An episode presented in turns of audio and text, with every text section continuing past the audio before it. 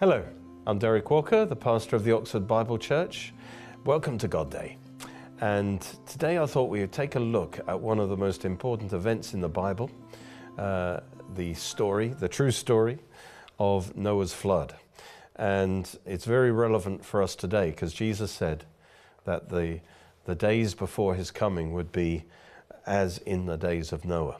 And, and so we're going to see some wonderful um, uh, picture uh, for us of salvation and also of God's judgment. Um, let's start with uh, what Jesus had to say. Uh, in Matthew chapter 24, verse 37 to 39. And notice that Jesus confirmed that the Genesis story of Noah's flood was tr- is true, historically true. He said, But as the days of Noah were, so also will the coming of the Son of Man be. For, as in the days before the flood, they were eating and drinking, marrying and giving in marriage, until the day that Noah entered the ark, and did not know until the flood came and took them all away, so also will the coming of the Son of Man be. So, this tells us that this is a true story. God really did send this worldwide judgment of a great flood on the whole world, on this godless, on a godless world, and it destroyed them all. But at the same time, God provided salvation through the ark, through Noah's ark, for all who believed in him. Um, and Jesus used this picture of Noah's flood to describe and to warn of a future judgment that's going to come upon all mankind. Um, and in the same way as in the days of Noah, it'll suddenly come upon the human race uh, as they go about their godless lives. And so, just as in the days of Noah, so shall the coming of the Son of Man be. In other words, Jesus is saying, I'm coming, and when I come, he, I'm going to initiate a worldwide judgment that can be compared to Noah's flood. And so, we need to take his, his warning seriously.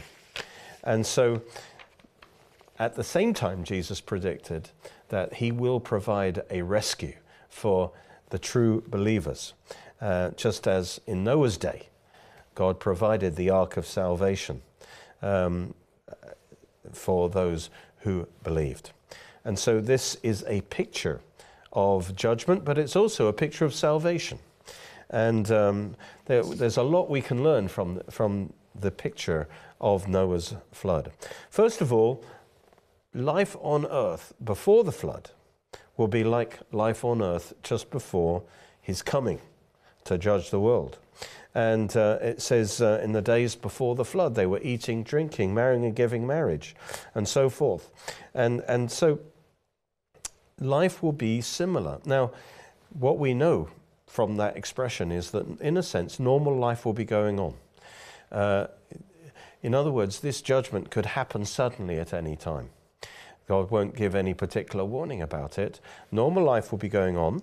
Uh, but the implication is the world was godless. It was just consumed with materialistic things, very much like our world today. Uh, when you look at the, the time uh, leading up to the flood, there was actually a population explosion. And it's interesting right now.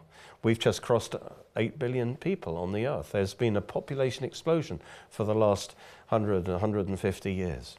Uh, and that's just as in the days of Noah. Um, also, when we look at the description of life before Noah's flood, there was great violence and evil covering the earth. And again, we see that violence and evil covering the, the world now as, as never before. And so we can honestly say that we are living in those times that, that are like the days of, day, the days of old. And it also uh, describes um, occultism happening. And I won't go into the detail of it, and, and a great deal of sexual immorality in, in those days of Noah. And likewise, we see the same thing now. Now, so the first comparison is the sin of mankind godless, violent, sexual immorality. These were the char- characteristics of the days of Noah, and that's the characteristics of today. In other words, just as they were ripe for judgment, so our world is ripe for judgment. today. And just think of the, uh, you know, the mass murder that goes on, um, particularly of, of the, the very young. Well, just as Noah, as the flood suddenly came upon the people in Noah's time, taking them completely by surprise and overtaking them, so the worldwide judgments initiated by the Lord's coming are going to happen suddenly. They'll be taken completely by surprise. And so this is God telling us yes, the same thing's going to happen again. There's going to be another worldwide judgment, but God is also going to provide salvation for those who are in the ark. And, and so let's have, a, let's have a look at that salvation that he's talking about. Noah and his family were saved because they, they believed. They were the minority in a godless world, but, but they believed. God provided an ark of salvation for them, and that ark is a picture of Jesus Christ. He is our ark of salvation. Praise God. And if you are in Christ, if you receive Christ, you're put in Christ, and now you are in, in that place of safety, so that when the judgment falls, it won't fall on you, it will fall on the ark instead. Jesus takes the judgment for you in your place. Praise God. And so you can, uh, it says in Hebrews chapter 11, 17, by faith, Noah, warned of things not seen as yet, moved with fear, prepared an ark for the saving of his house, by which he condemned the world. And so notice this is an ark of salvation. And there was plenty of room to save thousands of people, but in the end, only eight people actually believed. But he condemned the world because he was, Noah was witnessing to the world. It, 100 years, 120 years he took building that ark. That's when God started to warn him, 120 years before.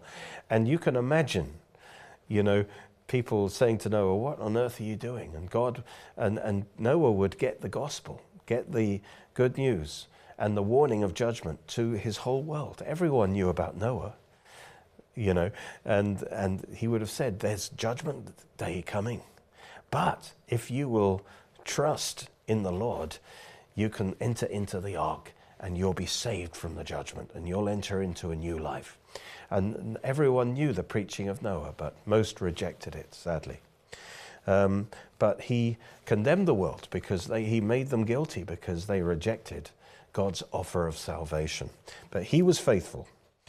Um, 2 Peter chapter 2, verse 4 and 5 says, God spared not the old world, but saved Noah, the eighth person, a preacher of righteousness, bringing in the flood on the world of the ungodly. And if God judged in the past this ungodly world, so he will judge uh, the world again. And that is Jesus' promise. For ungodliness. In other words, people not even necessarily doing obvious evil things, but they are ungodly, which means they are just ignoring God in their life. They don't pay God any attention at all in their life. They live as if there is no God, even if they might give lip service now and again. And, and that is going to bring judgment on this world. And so God gave the people in Noah's day 120 years of grace before judgment. He gave them an opportunity to repent. That's what God is doing right now. We are witnessing the gospel to the world, and, and God is holding back the judgment so that as many people as possible can repent. But one day, as it were, the, the time of grace will end, and then the judgment is going to be released upon the earth. And that's the teaching of the Bible. And this was indeed a worldwide flood. But the, the ark is a wonderful picture of our salvation in Christ. Um, because again, God, before uh, He judges, He provides, He always provides a way of salvation. In this case, it was, it was Noah's ark. Um, he prepared this ark. But in the same way, God has prepared a salvation for us. His name is Jesus Christ. Praise God.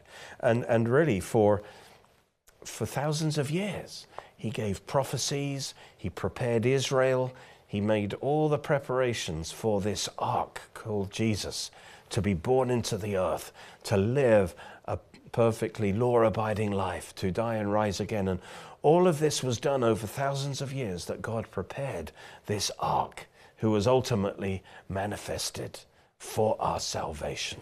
His name is Jesus. And it's interesting that um, in Gen- Genesis uh, 6.14 says that it was made of gopher wood. Make yourself an ark of gopher wood. Well, wood in the Bible is the symbol of humanity. And so this is God's ark and it's made of wood. And this is talking about the fact that our salvation comes through Jesus, who is a man.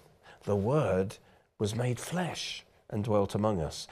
Yes, he's God, but he's also a man. And by becoming a man and identifying with us, he can save us. And so that's what the wood symbolizes his humanity. But then it says, make rooms in the ark, room for people to be saved. There's plenty of room in Jesus for you to be saved, to be in the ark. And then it says, cover it inside and outside with pitch. Now, this is very interesting because this word cover and pitch is the same word. Um, and it's actually the first time this word is in the Bible, and it's the same as the word for atonement. Atonement means to be covered, you see. The atonement, which is through blood, actually uh, covers our sins. What that means is that if we are under the blood, the judgment falls on Christ. He took the penalty for our sins, He paid the price with His blood. And if we are under the blood, praise God, we, we, are, we are protected, we are covered from the judgment that would come upon us. And that's what atonement means. And so when it says pitch it with pitch, it's actually um, talking about a picture of atonement. You see, this pitch would have been like a red resin from the trees, not like the tar pitch, but, but this would have been tree resin that was used to waterproof the ark. And so this red substance um, would have been applied all over the ark.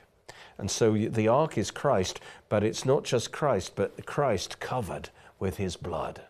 And that pitch provided a covering, a waterproofing, so that anyone on the inside, the judgment from the waters, couldn't touch them, you see. So Christ, covered by blood, if we accept Christ, we are put into Christ, and now we are covered by his blood and then the judgment that tries to come upon us that we deserved actually does not come upon us because it's taken by our covering.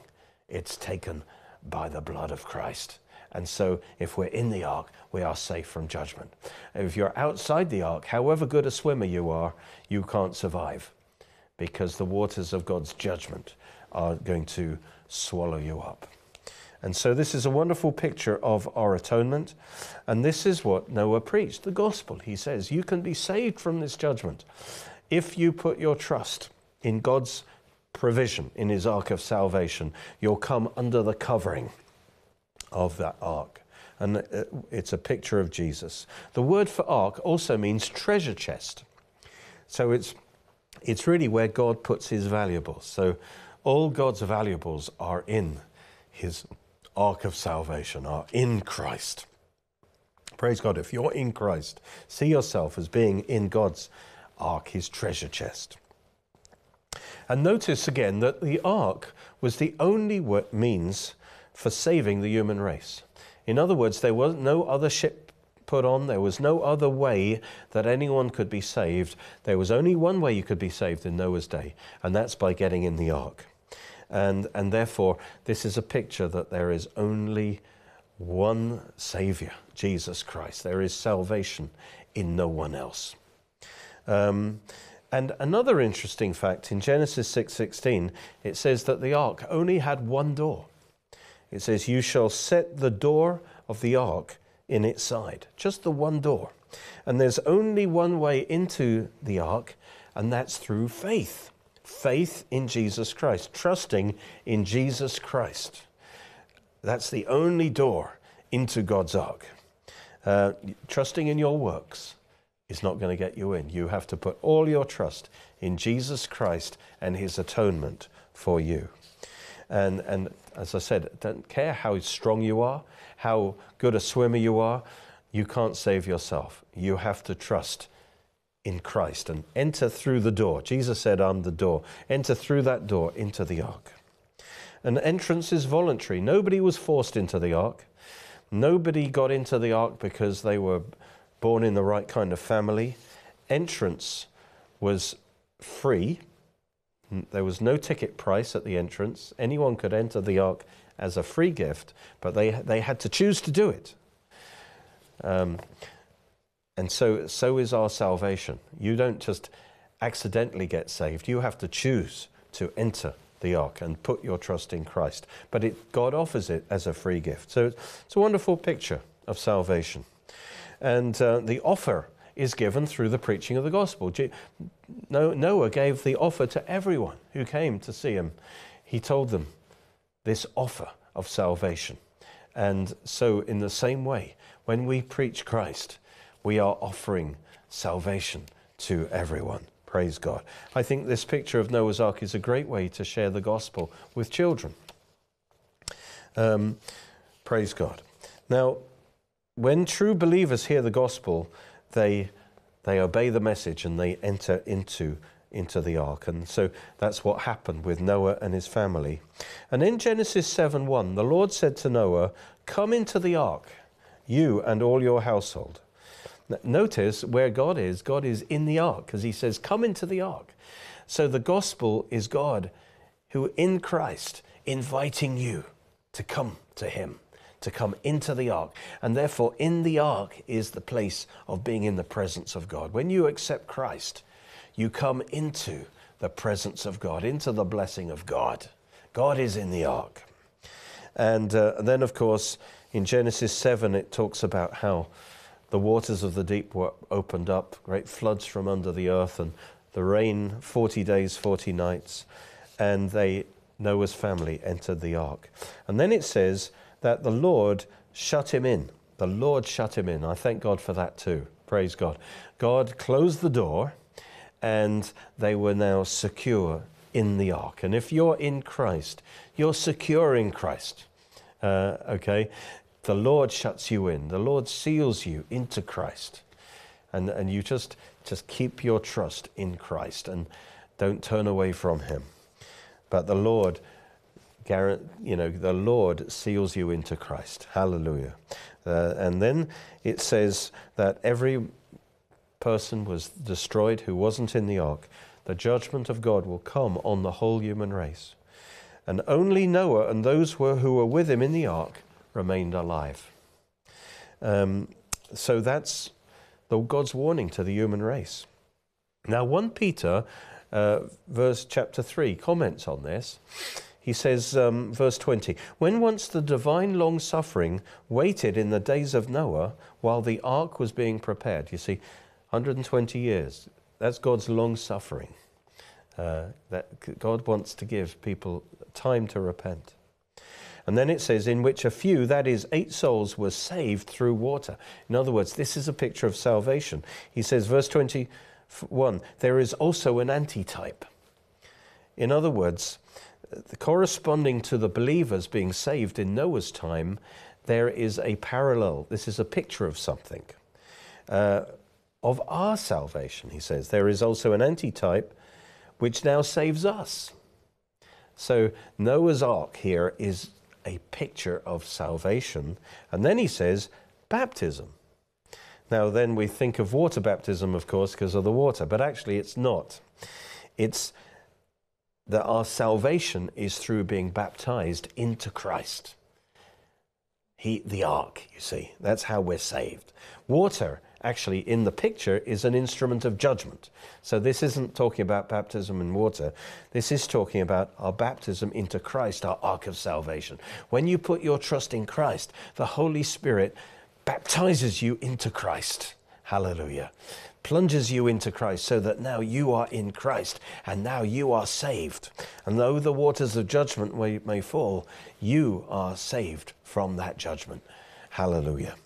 And so he goes on to say that it's uh, not the removal of the f- filth of the flesh, it's not some fleshly thing, but it is the answer of a good conscience toward God.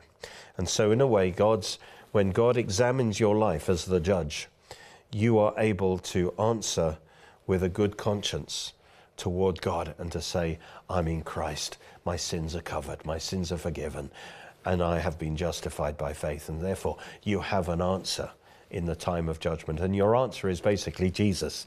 Jesus has died for me, and I'm trusting under the blood of Jesus.